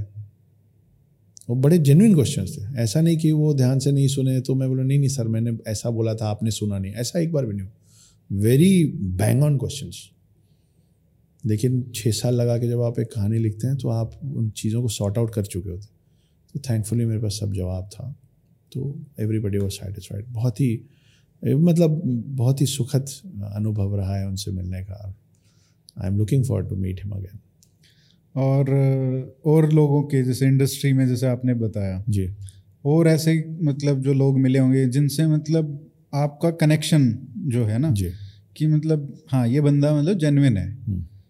उसके कोई अगर बता सके किसी का कि यार जिनसे मिलके ना मतलब दिल खुश होता है कई लोगों से। जैसे मेरा अभी आपसे मिलके हो गया। पक्का हो रहा है ना? हाँ मतलब मैं तो ये कहूँगा कि आप one of the best person who have come on this show मतलब इतने जेनविन व्यक्ति मिलना। अब देखिए शायद ऐसा है कि मेरे पास एक सवाल भी नहीं था पूछने के लिए पहले। और अभी चला- लेकिन अभी चलता चल रहा है। तो इसलिए मतलब कुछ लोग होते हैं जिनसे आप कि और वो बॉलीवुड में क्या मतलब हर फ़ील्ड में ऐसा होता ही है ना हम्म। कि कहीं पे भी जाते हैं तो लोग तो लोग हैं। तो ऐसे कोई लोग जो फ़ेमस भी हैं और जेनविन भी हैं? रिसेंटली आदि पुरुष की बहुत बात चल रही है और मेरी अभी ओम जी से और मनोज भाई से मुलाकात हुई थी। बहुत ही क्षणिक थी बहुत ही छोटी थी पर मैं उन दोनों को पहले से जानता हूँ। आप इस किताब का लास्ट पेज देखेंगे। हम्म। हाँ back cover page back cover page नीचे आपको लास्ट लाइन हाँ। जी। तो बहुत मिलनसार लोग हैं और बहुत ही जेन्युइन हैं ओम जी। अ, मैं कई बार उनसे मिला हूँ और अ, तानाजी रिलीज़ होने के पहले मेरी उनसे पहली बार मुलाकात हुई थी। तानाजी रिलीज़ होने में बीस दिन बचा था। किसी को नहीं मालूम था ये फ़िल्म अच्छी होगी बुरी होगी। वो एक व्यक्ति है जो उस दिन तानाजी रिलीज़ होने के पहले जैसे मुझसे मिला था वो अभी आदि पुरुष रिलीज़ होने के पहले भी मुझसे वैसे ही मिला है। उनमें कोई परिवर्तन नहीं आया स्वभाव में। तानाजी रिलीज़ के बाद भी मैं मिला वो तानाजी दो सौ अस्सी नब्बे करोड़ रुपए कमाई थी तो एक बार तो चढ़ ही जाता है ना। तो उनमें मैंने वो चढ़ते हुए नहीं देखा। आ, उसके बाद तानाजी के रिलीज़ होने के लगभग डेढ़ साल बाद मेरी उनसे फिर मुलाकात हुई वो उतने ही प्यार से मिले। और अभी पाँच छः दिन पहले मेरी उनसे फिर से मुलाकात हुई। और इस बार जब मुलाकात हुई तो मनोज भाई भी थे तो हम तीन चार लोग एक साथ काफ़ी देर आधे पौन घंटे बैठ के। वो बहुत जेन्युइन व्यक्ति हैं और आदि पुरुष जो फ़िल्म है, अभी बहुत क्रिटिसिज्म आदि पुरुष फ़िल्म के आसपास हुआ। आपके माध्यम से दर्शकों को, ये मैं अपनी तरफ़ से बोल रहा हूँ, आपका सवाल नहीं है। हम इस बात को तो क्रिटिसाइज़ कर रहे हैं कि ऐसा बना दिया, वैसा बना दिया, राम को मूछ दे दिया, लक्ष्मण को चमड़ा पहना दिया। आप उसके मूल पे जाइए कृपया, क्योंकि ये जितने लोग ये ये कर रहे हैं ना, वो कोई और समुदाय के नहीं, वो आप ही हैं। हम्म। सबसे ज़्यादा प्रॉब्लम इस पूरी बात से हिंदुओं को ही हो गया है, ना? तो मैं उनके फेवर में और इसलिए नहीं क्योंकि ओम राउत मेरे परिचित हैं। मगर मैं ओम राउत को नहीं जानता होता तो भी मैं अभी इस समय यही बोलता होता कि पिछले तीस पैंतीस साल में किसी ने रामायण बनाने की कोशिश नहीं की ना। आपको कोशिश को सराहना देने की ज़रूरत है। आप भूल जाइए इस बात को कि वो अच्छी बनी कि बुरी बनी। आपके घर में कोई बच्चा मेहनत करके एग्ज़ाम देता है एग्ज़ाम में नंबर कम आ जाता है तो आप उसको डांटने लग जाते हैं। आप बोलते कोई बात नहीं बेटा हमने देखा है मेहनत करते कम से कम तुमने कोशिश तो की। और इतनी बड़ी कोशिश है। आपको ये समझना पड़ेगा कि 500 करोड़ रुपए लगाने वाले भूषण कुमार तीन साल अपने जीवन का लगाने वाले ओम राउत अगर आप उनको इस तरीके से लैश करेंगे तो आने वाले समय में अनगिनत ऐसी कहानियाँ जो कोई नहीं कहेगा क्यों कहेगा? मतलब आप अपने जीवन का तीन साल डालिए पाँच सौ करोड़ रुपए डालिए या जो भी अमाउंट लगाए डालिए इतनी मेहनत कीजिए है ना? दिन दुनिया भूल के मेहनत कीजिए अपने ग्रंथ की बात करने की कोशिश कीजिए और उसके बाद गाली खाइए। मैं तो नहीं करूँगा अगली बार। तो आपको ये समझना पड़ेगा कि आपका परचम ले ले लेके जो आ, सबसे आगे चलने की कोशिश कर रहा है उसको पीछे से सपोर्ट देना धक्का नहीं देना है। हम्म। तो वो वो फ़िल्म अच्छी बनी है बुरी बनी उसमें क्या अच्छा है क्या बुरा है उसको वो तो साइड में किसी को पता ही नहीं है। कहानी तो वो कहानी जिसके बारे में आप पढ़ते आए हैं फिर रामानंद सागर साहब ने दिखाया तो आपने उसको देखा हम्म, कि राम एक अच्छे बेटे थे वो वनवास पे गए उनकी पत्नी एक अच्छी पत्नी थी वो साथ में गई उनका भाई एक अच्छा भाई था वो भी साथ में गया। रावण आया साधु का भेष लिया सीता का हरण किया उसको ले गया। वानर सेना बनाए राम सेतु बनाए वहाँ गए और मर्यादा पुरुषोत्तम राम ने जो सही था वो किया। ये कहानी जब तक सही है ना इससे हमको फ़र्क नहीं पड़ना चाहिए कि उस कहानी को किस तौर पे कहा जा रहा है। क्योंकि मूल ये है कि कहानी कही जानी चाहिए। हम्म। अब वो एनिमेशन आप फिर एनिमेशन मत बनने दीजिए। आप बोलिए क्या हम हमारा हमारा क्या पूरा धर्म क्या कार्टून है क्या? हम्म, तो फिर छोटा भीम और लिटिल कृष्णा और अभी द लेजेंड ऑफ़ हनुमान दो सीज़न में इतनी बड़ी कहानी आई, थर्ड पार्ट आ, बंद करवाइए सब। क्यों नहीं करवा रहे आप? क्योंकि आपका मूल है कि कहानी लोगों तक पहुँचे। आपके आने वाली जनरेशन, आप अगर उम्मीद कर रहे हैं कि रामानंद सागर वाला रामायण देखेगा तो आप मुगालत में जी रहे हैं। नहीं देखेगा, क्योंकि अब वो मार्वल देखता है तो उसको, उसकी भाषा में वो फ़िल्म समझानी पड़ेगी। वो वही तो कर रहा है आदमी। और कहानी की जो आत्मा है हम्म। उसके प्रति उनकी प्रतिबद्धता है ना तो उससे ज़्यादा आपको क्या चाहिए? आप इनको लतेड़ दीजिए। अगली बार आपको दूसरे भूषण कुमार नहीं मिलेंगे जो आपकी माइथोलॉजी या आपकी पुराणों पे एक करोड़ रुपए भी लगाए। आप इनको लतेड़ दीजिए। अगली बार आपको उम्र उतनी मिलेंगे जो अपने जीवन का तीन साल लगाए। और अगर ये सक्सेसफुल होती है तो 500 की बजाय हज़ार करोड़ लगाने वाला भी तैयार बैठा होगा। और आप ये सोचिए ना कि आज जिसने कोशिश की है आप आप उसको डांट रहे हैं। आप पिछले पैंतीस साल से लोगों को क्यों नहीं डांट रहे थे कि भैया तुम पूरी दुनिया बना रहे हो? हर हीरो तुम्हारी जेब में है। महँगी फ़िल्में भी बनी ना। रूप का राजा रूप की हाँ, रानी चोरों का- राजा। हम्म, है? और हर दो चार साल में ठग्स ऑफ़ हिंदुस्तान। महँगी फ़िल्मों की बात कर रहा हूँ मैं किसी के फेवर या किसी के अगेंस्ट नहीं बोल रहा हूँ। उस समय आप पिछले पैंतीस साल से क्यों नहीं डांट रहे थे कि जब इतना कुछ बना रहे हो हम्म। तो रामायण और महाभारत क्यों नहीं बना रहे हो? नहीं ये डिमांड तो थी। नहीं। और जब बना दी है तो फिर वो वाइनिंग का थोड़ा लोग ना वो आप। उसको जानते हैं ना वो केकड़ा क्रैब। जब जब बहुत सारे केकड़े जाल में फंसते हैं ना तो कोई केकड़ा बाहर नहीं निकलता कभी नहीं निकलता। उनका जाल बंद करने की ज़रूरत ही नहीं है। वो सब एक दूसरे को पकड़े रहते हम वैसा ना करें। किसी ने इतनी मेहनत करके कोशिश की है जाइए फ़िल्म देखिए सराहना कीजिए। हम्म, कोशिश तो की। आप उसको सराहना देंगे और अगली बार वो और मेहनत करके और बेहतर काम करेंगे। आप पहले दिन उठे थे और चलने लग गए थे क्या? गिरे थे ना? तो घुटना छिलेगा तो ठीक है। आपको वहाँ पे मलम पट्टी करनी। आप डांट रहे हो कि तुम्हारा घुटना कैसे छिल गया? चलिए। Hidden Hindu hidden Hindu hidden क्यों?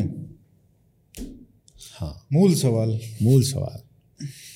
तो कहानी बहुत शॉर्ट में दो लाइन में अगर आपके सुनने वालों को इंट्रीग करने की मैं कोशिश करूँ तो वो ये है कि एक अघोरी की वेशभूषा में एक आदमी पकड़ में आया 2020 में जो ये कह रहा है कि मेरी उम्र बढ़ती नहीं है और मैं मरता नहीं हूँ और मैं सत्युग से देवभूमि भारत में हूँ पकड़ में आया हूँ अब।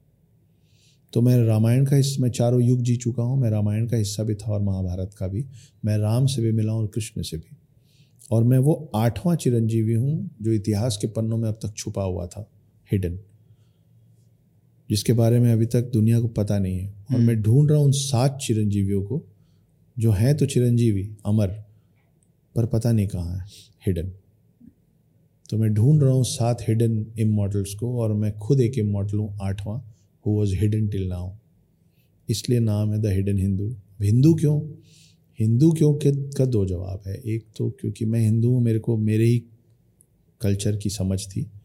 तो जो आपको जिसके बारे में थोड़ा बहुत पता होगा, आप उसी के बारे में बात कर पाएँगे। दूसरा ये जब बोल रहा है कि मैं चार युग जी चुका हूँ तो युगों का जो डिवीज़न है, वो हिंदू पद्धति से है। है ना? सतयुग, त्रेता युग, द्वापर युग, कलयुग। और युगों का जो डिवीज़न है, वो किस बेसिस पे है? वो दशावतार के बेसिस पे है। कि पहले सतयुग आता है क्योंकि चार अवतार थे, फिर त्रेता युग आता है क्योंकि तीन थे, फिर द्वापर आता है क्योंकि दो थे और अब कलयुग है। ये जो सात चिरंजीवी हैं, जिनका नाम है परशुराम, हनुमान जी, अश्वत्थामा, वेद व्यास, कृपाचार्य, राजा बलि और विभीषण, ये सब हिंदू ग्रंथों से निकले हुए हैं। इसलिए हिंदू, ये पहला जवाब है। और दूसरा जवाब ये है कि भारतवंश में रहने वाला हर शख्स हमसे अछूता कोई शख्स हमसे अछूता नहीं रह सकता। और उस पर मैंने कुछ एक कविता लिखी थी जो कुछ लोगों को बहुत पसंद आई। हम्म, वो है कि मतलब हम कितने हैं इस इस धरती पे इस मिट्टी पे भारत वंश में। वो ये है कि रुद्राक्ष की माला में भी मैं हूँ कृपाण कटार और भाला में भी मैं हूँ श्वेत भी हूँ और शुद्ध भी मैं हूँ विरुद्ध हो मेरे तो युद्ध भी मैं हूँ इतिहास में बहा आँसू और खून भी मैं हूँ अब जो कह के मिलेगा वो सुकून भी मैं हूँ कि इस धरती का मैं केंद्र बिंदु हूँ, प्रणाम। मैं हिंदू हूँ। चिता की अग्नि, गंगा का पानी, कब्र की मिट्टी और लोबान भी मैं हूँ। पीर, फकीर, अली, वली, सियावर, राम का हनुमान भी मैं हूँ। भोला हूँ, सरल भी। तुम्हारा मित्र भी मैं हूँ। घोल भी दूँ तुमको और घुल भी जाऊँ तुम में। कुछ ऐसा चरित्र भी मैं हूँ। इस धरती का मैं केंद्र बिंदु हूँ, प्रणाम। मैं हिंदू हूँ। प्रणाम का भाव भी मैं हूँ आक्रमण का घाव भी मैं हूँ सहनशील स्थिर और शांत भी मैं हूँ देवभूमि भारत का हर प्रांत भी मैं हूँ शक्ति भक्ति और ना थकती क्रांति भी मैं हूँ तूफ़ान हूँ और तूफ़ान से पहले की शांति भी मैं हूँ इस धरती का मैं केंद्र बिंदु हूँ प्रणाम मैं हिंदू। शानदार। तो इसलिए द हिडन हिंदू। आखिरी में जी। क्योंकि आप छत्तीसगढ़ से आते हैं और छत्तीसगढ़ के बारे में जी। या वहाँ के परंपराओं के बारे में। जी। बहुत सारे लोगों को पता नहीं है बाहर क्योंकि वो डिस्कशन में नहीं आता। नेशनल डिस्कोर्स में कम चर्चा होती है। जी। छत्तीसगढ़ के बारे में कुछ बताइए जो लोगों को नहीं पता है। उसकी संस्कृति के बारे में नहीं पता है। आ, अलग अलग जगह का रीजनल लैंग्वेज अलग अलग होता है। और रीजनल लैंग्वेज जिस जगह का जहाँ जो होता है ना उसके हिसाब से उनकी हिंदी की टोन बनती है। हम्म, जैसे आप बिहार में जाएँगे ना तो ऐसा लगेगा कि लोग गा गा के बात कर रहे हैं। काय जी काय करते हो ऐसा? ऐसे बात करते हैं ना। आप यूपी में आएँगे तो लखनऊ साइड तो फिर भी थोड़ा ज़्यादा तहजीब वाला मामला है लेकिन ओवरऑल लखनऊ में बिहार से थोड़ा सा डिफरेंट है लेकिन उनकी जो ब्रिज बोली है उसमें बड़ी मिठास है। का हो है ना? अरे कौ कर रहे हो भाई? है ना? ऐसा ही है। हाँ बिल्कुल। इधर आओ इधर आओ इधर आओ। कहाँ? कहाँ? ऐसी बात करते हैं। बिल्कुल। वहीं पे आप महाराष्ट्र आएँगे। प्यार बहुत है लेकिन उनकी बोली में थोड़ा सा थोड़ा सा कड़कपन है। थोड़ा सा स्ट्रिक्ट क्योंकि वो कोली समाज और यू नो तो they're the strong people and वो देशभक्त भी ज़्यादा हैं और खून में उबाल ज़्यादा रहता है। तो अलग अलग जगह पंजाब आप जाएँगे तो पंजाब में बड़े भारी आवाज़ में आपको मिलेगा लेकिन ओ वीरा की हाल चाल? तो अगर आपको समझ नहीं आएगा तो आपको लगेगा ये पक्का मेरे को मारने वाला है। लेकिन जब आपको समझ में आएगा तो आपको ये पता चलेगा कितना प्यार है। तो छत्तीसगढ़ की जो बोली है ना वो बिहार और मध्य प्रदेश के आसपास ज़्यादा है। मध्य प्रदेश के आसपास कम बिहार यूपी के साइड ज़्यादा है क्योंकि उसके बॉर्डर वहाँ से लगे हुए हमारे साइड में बहुत मतलब आप मिलेंगे तो आपको लगेगा कि बहुत भोले लोग हैं बहुत ज़्यादा भोले लोग हैं। भी ज़्यादातर लोग सब नहीं। तो मैं जिस गाँव में पैदा हुआ हूँ बड़ा हुआ हूँ उस तरफ़ में रीजनल लैंग्वेज में ये चार छः लाइन चलती थी स्कूलों के बारे में। आ, वो कुछ ऐसी है कि छोटे छोटे गाँव में खोल दें स्कूल जी पाँच ठो कक्षा एक ठो गुरु जी वही है हेडमास्टर और वही है चपरासी। ऐसा स्कूल में शिक्षक लाए फांसी। जे दिन बच्चा मनाए वो दिन शिक्षक मन नहीं आए। ये वहीं का लैंग्वेज है। जे दिन बच्चा मनाए वो दिन शिक्षक मन नहीं आया जे दिन शिक्षक मनाए वो दिन बच्चा मन नहीं आया और जो दिन दोनों आए वो दिन छुट्टी। तो हमारी परवरिश और पढ़ाई शुरुआत में कुछ इसी टाइप की हुई है कि, गए तो गए, नहीं गए तो कोई बात नहीं। और छोटे छोटे कस्बे और शहर हैं वहाँ पे। छोटे शहरों की बहुत खूबसूरत बात होती है अरियन जी। वो ये होती है ना कि छोटे शहरों में हर कोई हर किसी को जानता है। हम्म, इसलिए वहाँ के लोग सोच समझ के बात करते हैं और अगर कोई प्रॉमिस करते हैं तो इन कंपैरिजन टू बड़े शहर उसको निभाते हैं। क्योंकि इसलिए नहीं निभाते हैं कि हम बड़े अच्छे लोग हैं या एक बार जो मैंने कमिटमेंट कर दी तो अपने ऐसा कुछ नहीं। वहाँ पे छवि बहुत जल्दी क्रिएट होती है। छोटा सा है ना। आप बी हाइव देखें वो हम्म। मधुमक्खी का छत्ता उसमें एक मधुमक्खी को टच करेंगे ना तो एक पूरा ऐसे लहर जाती है। उस पूरे छत्ते पे एक लहर जाती है है ना? तो आप वहाँ पे छोटे शहर में अगर कुछ बोल देंगे कि मैं ऐसा कर दूँगा। मतलब चार लोग बैठेंगे और एक को किसी को पैसा देना है और वो चार लोग बोलेंगे कि बताओ भाई। और वो झगड़ा करने नहीं बैठे हैं वो मध्यस्थता करने बैठे हैं कि कब दोगे? तो अगर मैंने कह दिया कि मैं चार इंस्टॉलमेंट में दूँगा। पहला इंस्टॉलमेंट आज से दो महीने बाद दूँगा। अच्छा ठीक। फिर कोई पेपर वर्क नहीं होता। कुछ नहीं होता। अच्छा ठीक है। लेकिन अगर दो महीने में आप वो पैसा नहीं देंगे ना तो आपकी एक छवि बन जाएगी हम्म, कि इसकी जबान पर भरोसा मत करना। और वो छवि इतनी स्ट्रांग बन जाएगी कि आप लगभग पूरे जीवन उसको धो नहीं पाएँगे। इसलिए छोटे शहर के लोग जब बड़े शहर पहुँचते हैं ना तो वो उस चीज़ को अपने साथ लेके आते हैं। ये आपका क्रेडिट स्कोर है। जी बिल्कुल है। सोशल स्कोर सोशल स्कोर कि अगर मैंने कहा है ना तो मेरे को करना है। क्योंकि वो हमारे डीएनए में चला गया। तो फिर वो संबंधों में भी लागू हो जाता है कि अगर हमने एक बार संबंध जोड़ लिया है और हम बेहद ना खुश हैं पर हम चलते रहेंगे क्योंकि जिस रोज़ संबंध जोड़ा था उस रोज़ तो यही बात हुई थी ना कि ये ये संबंध ताउम्र निभाएँगे। जीवन पर्यंत चलेगा। You know I will stand by your side life long तो फिर हम तकलीफ़ पाते रहेंगे। लेकिन हम यही, हम लोग, छोटे शहर के लोग ये ज़्यादा सोचते हैं कि लोग क्या सोचेंगे। बड़े शहरों में, आप पड़ोसी को नहीं पता पड़ोसी बगल में क्या करता है, कौन है। तो बड़े शहरों में ये चीज़ बड़ा आसान है कि कुछ बोल दिया और नहीं निभाया। कल की बात बता रहा हूँ, रात को एक डेढ़ बजे मैं किसी दोस्त के घर से मुझे वापस अपने होटल पहुँचना था। तो वो कैब बुक कर रहा था मेरी। तो उसने कैब वाले से बात की। कैब वाले ने बोला, मैं तीन मिनट दूर हूँ, चार मिनट दूर अब हम बैठे हैं। अब वो उसके सोसाइटी में जब गाड़ी घुसेगी तो उसके पास नोटिफिकेशन आएगा नीचे से कि फलानी फलानी गाड़ी। तो हमको लगा जैसे नोटिफिकेशन आएगा, हम नीचे उतरेंगे। अब वो तीन मिनट का पाँच मिनट छः मिनट, सात मिनट हो गए। मैं बोला, भाई, पूछ लो, रात हो गई, जाना है। उसने फ़ोन किया तो सामने से बंदे ने इतने आराम से झूठ बोला। उसने बोला हाँ वो आपको फ़ोन लगाए थे आप उठा भी नहीं किए। तो हम कैंसिल कर दिए। हम वहीं बैठे हैं टेबल पे कोई फ़ोन नहीं आया। वो मुँह पे झूठ बोल गया फिर हमने दूसरा कैब बुक किया। ये छोटे शहर वाले नहीं कर पाते। हम्म। तो छोटे शहर में जड़े हैं और अभी आप बहुत बड़े शहर में रह रहे हो। जी। तो क्या अंदर से पुकार आती है वापस बुलावा आता है आत्मा को?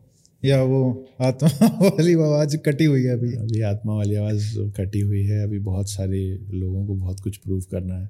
ज़्यादातर लोग बुरे वक्त पे साथ छोड़ गए थे। और ये मेरी बात नहीं है हर दुनिया में जितने लोग बुरे वक्त में नहीं गए हैं, वो मुझसे सीख लें कि अगर आप इस गलत फहमी में जी रहे हैं कि आप पीछे पलट के देखेंगे और आपने सौ लोग का भला किया है तो कम से कम नब्बे तो पीछे खड़े होंगे, नौ नहीं होंगे। तो हमेशा आपके हाथ में उंगलियाँ ज़्यादा और आपके लोग कम ही होंगे। इसके लिए आप तैयार होइए। इससे फ़र्क नहीं पड़ता आप कितने छोटे गाँव से हैं या कितने बड़े शहर से हैं या आप कितने बड़े फेलियर हैं आप कितने बड़े सक्सेसफुल हैं। आपके लोग चुनिंदा चार पाँच छः ही होंगे। हम्म। उससे ज़्यादा ना आपके संभालने की काबिलियत है एक जीवन में और ना उनके संभालने की। आ, लेकिन एक मन तो करता होगा कि यार कभी तो जाना है। नहीं मैं जाता हूँ मैं अंबिकापुर जाता हूँ। मेरे एक्सटेंडेड फैमिली अभी भी वहीं है। हम्म। बड़े पापा चाचा लोगों के बच्चे सब फ़र्स्ट कज़न सारे वहीं हैं जड़े हैं। आपने कभी कोई पेड़ उड़ता हुआ देखा है? नहीं देखा ना? तो पेड़ इसीलिए नहीं उड़ पाता है क्योंकि पेड़ तभी तक जीवित रहता है जब तक वो अपनी जड़ों से जुड़ा रहता है। हम हमारे कल्चर से जिस तरीके से कट रहे हैं इसीलिए हमारा भरोसा हमारा विश्वास सब डगमगाया हुआ है क्योंकि as as a human being also you can only be alive till you are connected to your roots इतनी समझ मुझमें है। हम्म। तो मैं अपने रूट से बिल्कुल कटा नहीं हूँ। मैं अपने सारे कज़न से टच में हूँ। हम लगातार बात करते हैं। वो बॉम्बे के घर आते हैं। कल मेरा एक फ़र्स्ट कज़न जो दिल्ली में रहता है गुड़गांव में वो और मैं साथ बैठे हुए थे। मैं जिनके भी घर गया था मैं बोला यहीं आ जाओ। मिलना ज़रूरी। हम्म। टच में रहना ज़रूरी। और मैं भी जाता हूँ। मैं भी दो एक महीने में मैं छत्तीसगढ़ भ्रमण में जा रहा हूँ। जैसे अभी दिल्ली नोएडा गुड़गांव चल रहा है। तो हाँ मैं सबको मिस भी करता हूँ सबसे मिलता भी रहता हूँ। अंबिकापुर वालों से बहुत प्रेम भी मिलता है। अक्षत गुप्ता जी जी। आ, बहुत ही बेहतरीन इंसान हैं आप। शुक्रिया। और आपसे मिलके बहुत अच्छा लगा। ये बात करके मतलब मुझे बहुत खुशी हुई आ, जिस फ्रैंकनेस से आपने ये सब बातें की और आ, बहुत ही जेनविन पर्सन हैं आप। थैंक यू और आपको बहुत सक्सेस मिले।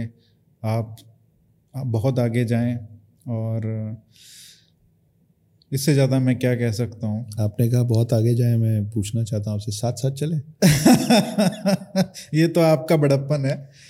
सर बहुत बहुत धन्यवाद ये Thank करने के लिए। Thank you so much